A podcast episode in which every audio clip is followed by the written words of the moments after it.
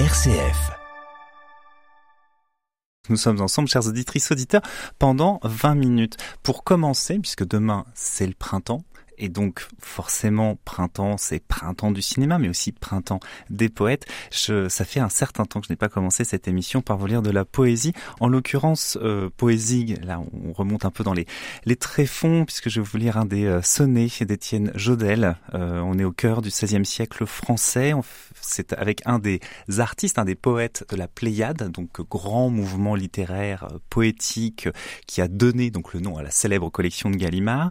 Et il y a ce dans ce recueil en fait énormément de, de sonnets euh, qui, euh, alors il y a des, des sonnets politiques, des, des sonnets qu'on pourrait même actuellement entendre à, à l'Assemblée euh, nationale quand il s'agit de, de parler d'une motion de censure. Et puis il y a aussi des sonnets d'amour. Et bien entendu, je me suis rabattu quand même sur l'amour. Et voici donc, euh, Madame, j'ai le regret de quoi je n'ai cette heure, de trouver le moyen de vous faire connaître, de quelle affection je désire vous être, perpétuellement fidèle serviteur. Ma grande affection est au comble et hauteur, de sa perfection elle ne peut plus croître. Raison en fut la mère, et d'elle elle fit naître ce désir que je porte enclos dedans le cœur. L'amour qui engendra ce désir-là, Madame, se fit maître de moi, se saisit de mon âme, dès lors que vos beautés que l'on doit d'admirer furent sans y penser de mes yeux soudain que par les yeux, le cœur les eut reçus. Il n'a depuis rien fait, sinon les adorer. Alors la poésie d'Étienne Jodel est, comme le dit très joliment cette introduction euh, du, recueil, euh, finalement complètement oubliée parce que Étienne Jodel fait partie de ces poètes de la, de la Pléiade, complètement euh, oubliés même en son temps. Alors il est mort très jeune, alors paraît-il qu'il était couvert de, de défauts, il avait voilà beaucoup de, de prétentions, semble-t-il, et, et ça lui a été un peu fatal. Et ce qui est très intéressant, c'est que dans la collection poésie de, de Gallimard à la NRF, eh bien, dans ces petits recueils, on peut euh, retrouver une partie alors d'un ton très particulier. Et ce qui est très agréable, c'est que vous avez bien sûr ce langage du XVIe siècle, mais si on se base sur le rythme et donc sur la ponctuation, sur le langage, il y a une sorte de musique qui apparaît, qui fait que on comprend d'un seul coup le sens. Euh, et il y a cette idée de ne pas forcément chercher absolument ce que veulent dire ces formules qui sont parfois très poussiéreux soit, mais avec le rythme et la poésie justement d'Étienne Jodel, eh bien elles retrouvent toute leur euh, vitalité et c'est un peu plus agréable. Donc vraiment, je vous recommande de plonger dans ce recueil. Ça s'appelle Comme un qui s'est perdu dans la forêt profonde. Donc ce sont c'est un recueil de sonnets, alors qui viennent de différents recueils autre, signé donc Étienne Jodel. Ça vous fera un petit tour en arrière pour mieux apprécier ce 21e siècle. Et justement, ce 21e siècle, on va en parler avec mon invité du soir, Pascal Laval. Bonsoir. Bonsoir. Vous êtes directeur de l'atelier Canopée. Et donc, ensemble, on va en parler dans quelques secondes. RCF. La joie se partage. Alors l'atelier Canopée se trouve 55 rue Notre-Dame de Recouvrance à Orléans. Euh, cette semaine, nos auditrices et auditeurs auront l'occasion d'y aller euh, dans le cadre du festival Récidive par exemple, pour y assister à des conférences, des tables rondes, des leçons de cinéma. Et justement, on en parlait avant euh, l'émission, c'est ce terme de leçon, finalement, qui colle peut-être le mieux pour comprendre ce que c'est que l'atelier Canopée, euh, puisque vous êtes un, un organisme de formation euh, en continu euh, pour les enseignants. Est-ce que déjà vous pouvez... C'est un drôle de nom, atelier Canopée. Oui, vous avez raison. Bon, d'abord merci, merci pour ce poème. C'était très beau et merci de nous faire découvrir ce, ce poète et, et, ce poème en particulier. Voilà, ça, ça donne envie. Alors effectivement, euh, Canopé, oui. Alors c'est un peu la marque de fabrique de, de réseau Canopé. Euh, c'est toujours d'être d'être un peu innovant, euh, interrogateur. Euh, voilà, le, le, style Canopé, c'est ça. Euh, donc, vous en dire un peu plus. D'abord peut-être d'où on vient. On vient et certains certainement s'en rappellent. À Orléans, c'était très connu. Le CRDP, le Centre de ressources de documentation pédagogique pour les enseignants euh, qui a toute son histoire. Et euh, effectivement, les, CRDP et les CDDP euh, ont rendu de nombreux services d'accompagnement en ressources, notamment, bah, c'était pour faire très simple, des médiathèques dédiées aux enseignants pour leur travail au quotidien, pédagogique, disciplinaire, préparer des concours. Et euh, aujourd'hui, eh bien, vous l'avez dit, on est au XXIe siècle, les choses ont, beaucoup évolué. Et aujourd'hui, euh, on sent bien que euh, le besoin n'est plus d'être une médiathèque parce que beaucoup de ressources se retrouvent, ne serait-ce que sur le web ou par d'autres canaux. le besoin, il est en formation, en accompagnement. Et donc notre réseau s'est transformé. Euh, donc réseau Canopé, euh, était, ça avait déjà été une étape de devenir un réseau d'accompagnement. Alors ne me demandez pas l'acronyme parce que il n'est pas réel, il est caché dans Canopé, mais l'astuce la, de Canopé nous, plaisait beaucoup. Euh, mais effectivement, euh, il y a déjà cette notion d'accompagnement pédagogique. Et aujourd'hui, euh, c'est amorcé euh, depuis que, que quelques, mois maintenant, euh, la transformation de ce réseau pour devenir, vous l'avez dit aussi, le réseau de formation continue des enseignants. Avec deux particularités, je pense qu'on y reviendra, mais tout de suite, c'est effectivement le réseau qui est attendu sur la formation au numérique et par le numérique. Euh, compétences du 21e siècle sont là. Euh, et puis, euh, effectivement, nous sommes aussi attendus sur tout le volet innovation pédagogique. Voilà, nous, nous avons vocation à, rester en veille sur ces questions d'ordre pédagogique et d'innovation pédagogique, et puis de proposer, d'accompagner les enseignants à se poser des questions euh, alors euh, sur des thématiques comme euh, voilà la, confiance en soi ou la co-intervention ou bien la ludopédagogie par exemple. Alors, effectivement, il y a, deux, deux, expressions particulières. C'est qu'il y a l'atelier canopé, donc là, par exemple, à Orléans, parce qu'il y a d'autres ateliers canopés, euh, il y en a 101, euh, qui constituent ce, réseau. Vous intervenez au sein du, vraiment au sein du département. Euh, déjà, la particularité, c'est vrai que quand on dit le mot enseignant, on a forcément toujours derrière, alors ce qui est, au crédit aussi de, la République, mais l'éducation nationale. Alors que, effectivement, il y a l'éducation nationale, mais il y a aussi euh, toutes les vous, le disiez, on, en parlait justement avant l'émission, c'est-à-dire que les, acteurs de l'éducation en général, c'est-à-dire que toute personne qui, à un moment, euh, est, est, on va dire, confrontée par certaines missions, peut-être par certains projets, à travailler avec des enfants, alors au sens encore très très large, hein, j'imagine des plus jeunes, euh, va dire, au, au même peut-être aux étudiants, voire euh, peut-être un peu plus même, euh, peut finalement venir vous voir. Tout à fait. C'est notre vocation, d'abord préciser notre, notre, statut, nous sommes un opérateur public, donc sous tutelle de l'éducation nationale, mais un opérateur public.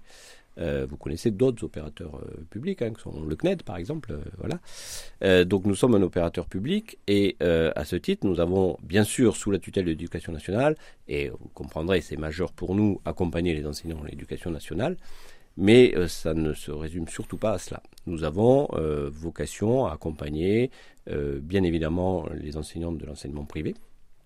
Nous avons un, programme de formation, un catalogue de formation qui est dédié même, hein, puisqu'il y a des problématiques qui sont différentes euh, sur l'enseignement public et l'enseignement privé, même si elles se rejoignent évidemment, mais, mais dans l'approche, il, il, y a des problématiques différentes. Donc on a un catalogue qui est, qui est dédié. Euh, l'enseignement agricole, évidemment, on intervient, mais ça va beaucoup plus loin que, que, que, ces établissements-là. On, euh, on a l'habitude de dire qu'on accompagne toute politique éducative sur notre territoire. Donc, vous l'avez dit, notre échelle de territoire, c'est départemental. On a un atelier dans chaque départemental, euh, et, et, ensuite on est regroupé sur des directions territoriales qui sont l'échelle académique, on va dire, pour un régional donc académique.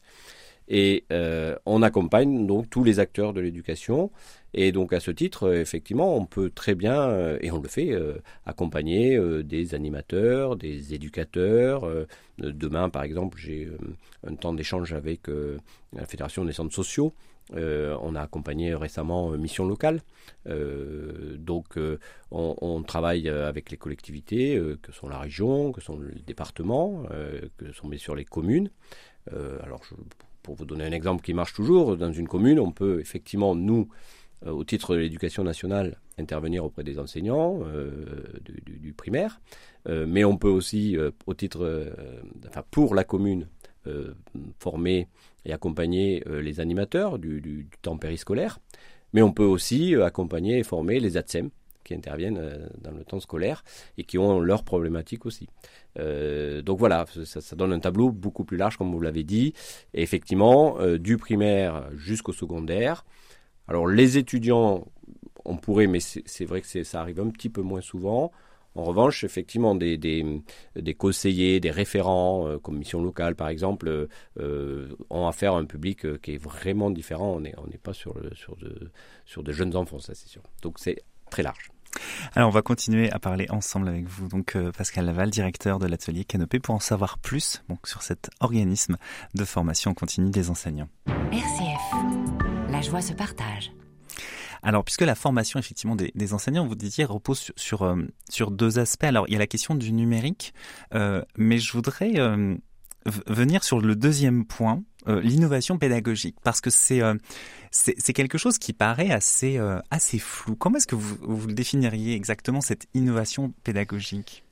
Eh bien, alors pour préciser, ça veut dire déjà qu'on n'intervient pas sur le champ disciplinaire. C'est-à-dire qu'on n'est pas là pour former euh, sur les maths, euh, le français ou, l'anglais.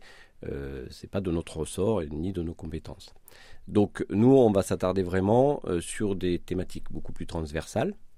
Et alors, il y en a beaucoup, des thématiques transversales. Je reviens sur votre question d'innovation pédagogique, mais pour essayer de situer, euh, on, peut accompagner dans nos catalogues de formation, on va avoir des formations sur l'éducation au développement durable, sur la culture numérique, euh, sur euh, l'inclusion, le climat scolaire, on, va avoir les projets européens internationaux, voilà. Et donc dans ce cadre-là, on a aussi tout un volet de ce qu'on appelle les conduites innovantes, l'innovation, c'est-à-dire qu'on est en veille permanente pour voir effectivement dans ce que l'on appelle la forme scolaire, c'est-à-dire euh, quand on va, on fait l'acte d'enseigner, de transmettre, euh, eh bien, on le connaît tous. Hein, il y a le schéma très classique d'une salle de classe euh, et des tables et des chaises et un tableau, et, on, essaie de transmettre ainsi. Et puis, à partir de là, on se pose la question de, la forme scolaire, c'est-à-dire, je ne sais pas, des choses simples. Hein, travailler en groupe de projet, c'est modifier la forme scolaire. Euh, euh, travailler avec le numérique, c'est avoir une autre approche de la forme scolaire. Et donc on va, on va rester très à l'écoute, très en veille et faire des propositions d'accompagnement. Alors un exemple qui va vous parler très vite, euh, c'est la ludopédagogie. Donc on est, alors parce qu'aujourd'hui c'est l'actualité, hein, et peut-être que dans quelques temps ça ne sera plus du tout innovant, et, et tant mieux, ça veut dire qu'on l'aura complètement intégré. Mais donc aujourd'hui, euh, et encore là récemment, nous avons fait des formations sur comment monter un escape game pédagogique. Voilà. Et là, on est dans de l'innovation, de la ludopédagogie. On va transmettre un savoir, on va euh, apporter des connaissances à travers le jeu. Et euh, évidemment, notre rôle, c'est d'accompagner les enseignants, un, pour savoir comment faire en sorte qu'on soit bien dans un acte pédagogique et d'apprentissage et, pas simplement sur, du ludique. Et deux, euh, pour s'adapter au public euh, qu'ils ont en face. On ne fait pas la même chose évidemment avec, euh, avec des élèves de CP ou des élèves de terminale. Ça semble évident. Oui, puis j'imagine que c'est l'idée aussi parce que forcément j'ai en tête une période qui peut paraître à la fois très éloignée mais qui n'est pas si éloignée que ça et qui laisse encore des, marques. C'est-à-dire que la question aussi du confinement, c'est-à-dire qu'à un moment où le, numérique était un, un outil indispensable pour justement garder un lien avec les autres, mais qui euh, montrait aussi un peu facilement toutes ses limites au sens où chacun, avec les connaissances qu'il avait, utilisait le numérique très différemment. Est-ce que, par exemple, cette étape-là, qui, a quand même euh, bousculé beaucoup de gens, a, vous a, euh, a provoqué peut-être plus de, plus de demandes euh, envers vous? Est-ce que peut-être même vous, vous y avez pensé autrement? Cette étape-là, pour le réseau, elle est fondamentale elle, nous a projeté sur, sur euh, un autre univers et, d'autres besoins et, d'adapter notre demande. C'est en ce sens d'ailleurs qu'on est vraiment euh, très marqué sur euh, former au numérique par le numérique. Parce qu'effectivement, on a bien vu, vous l'avez dit, qu'il y a eu des, rapports très inégaux à, l'outil numérique et à son usage. et donc, un, étape fondamentale, et, ça perdure, et je pense que maintenant ça va, continuer, c'est ce qui a marqué le fait que nous avons, euh, dans notre format de, des différentes formations, bien sûr traditionnel en présentiel, mais aussi euh, beaucoup de formations à distance. Et euh, on avait mis en place très vite, on, a eu, on avait cette habitude, et donc on a été très réactif, le réseau a été très réactif au moment du confinement, pour proposer des ressources en ligne et proposer euh, des modules, dont un euh, que vous pouvez euh, consulter, c'est toute notre panoplie de Canotech, on appelle ça Canotech, donc des petits modules de formation en ligne, avec des formats plutôt courts. mais on a aussi développé des modules comme l'extra classe, c'est-à-dire des témoignages d'enseignants qui ont qui partagent une, expérience, une pratique, etc. donc là, on est plutôt dans le modèle du podcast, voilà, qui, parle un peu à la radio. Et, voilà, c'est fondamental. Cette étape-là a été euh, fondamentale pour le réseau parce que, un, euh, on a, soyons euh, sans, trop de prétention, mais pouvoir, on a pu montrer à ce, moment-là ce qu'on était capable de faire. Voilà, c'est la, nécessité qui a fait loi. et ensuite, ça nous a permis nous de monter vraiment en puissance et en compétence et aujourd'hui d'être en capacité euh, de proposer euh, donc ces enseignements, euh, enfin ces, ces, modules de formation à distance, de proposer des modules de formation en présentiel, de proposer des systèmes très hybrides et surtout de s'adapter à beaucoup de situations et de mettre en place différents formats notre objectif, je le dis toujours, c'est pas d'arriver, même si on a des catalogues de formation, c'est pas d'arriver en posant le catalogue sur la table. Notre objectif, c'est de répondre à un besoin. Eh bien, merci Pascal Laval, donc directeur de l'atelier Canopée qui se trouve 55 rue Notre-Dame de Recouvrance. Euh, alors qui a voilà des horaires aussi, c'est-à-dire pour tout justement tout acteur et actrice de l'éducation, voilà, vous pouvez euh, à certains moments prendre rendez-vous, suivre aussi les, les différentes euh, formations, mais découvrir ce, ce lieu. Autre moyen de découvrir le lieu, ce sera cette semaine puisque le festival Récidive, ce soir qui commence par une œuvre alors qu'il a au niveau des images a marqué énormément en 2001 l'Odyssée de l'espace de Stanley Kubrick que je vous encourage bien entendu, à aller voir sur grand écran ce soir à 20h30. Mais euh, à quelle occasion prochainement, cette semaine, on pourra euh, venir vous, voir? Alors toute la semaine, euh, toute la semaine, à partir de demain, vous retrouverez le programme bien sûr sur le, site du, Cinéma des Carmes, mais aussi sur notre site de l'atelier. il y aura aussi de la communication sur les réseaux sociaux. Notre média favori c'est Twitter, donc ne ratez pas ça. Donc on aura euh, à l'atelier euh, des projections de films, on aura, euh, vous l'avez dit tout à l'heure, des conférences, des tables rondes et aussi, et on y tient, et c'est important, des leçons de cinéma, puisque c'est vraiment ce qui donne de, la cohérence à, notre partenariat avec ce festival. Eh ben, en tout cas, à découvrir. Merci beaucoup, Pascal Laval. Donc voilà, ça m'a permis d'en savoir beaucoup plus sur l'atelier Canopé parce que ça faisait partie des, des lieux euh, voilà, qui attisaient ma curiosité à Orléans. Eh bien, vous, êtes euh, le bienvenu, les auditeurs et les auditrices sont le bienvenu. Euh, voilà, vous pouvez passer, même par curiosité, on, on, vous accueillera. Merci beaucoup.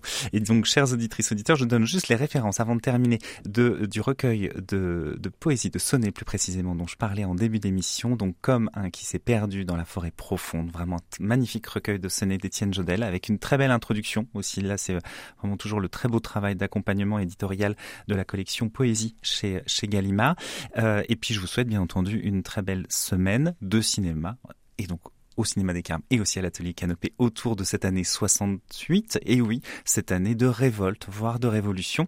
Et la semaine prochaine, nous parlerons d'exposition cette fois avec l'exposition Cabinet de curiosité, Mirabilia, etc., etc., imaginée par et porté beaucoup, avec beaucoup d'énergie par Chloé Lapalme euh, au sein de, du théâtre d'Orléans qui est accessible jusqu'au 29 mars en entrée libre. Merci beaucoup de votre attention, chers auditrices, auditeurs. Je vous souhaite une très belle soirée, une très bonne semaine et à lundi, si ça vous dit.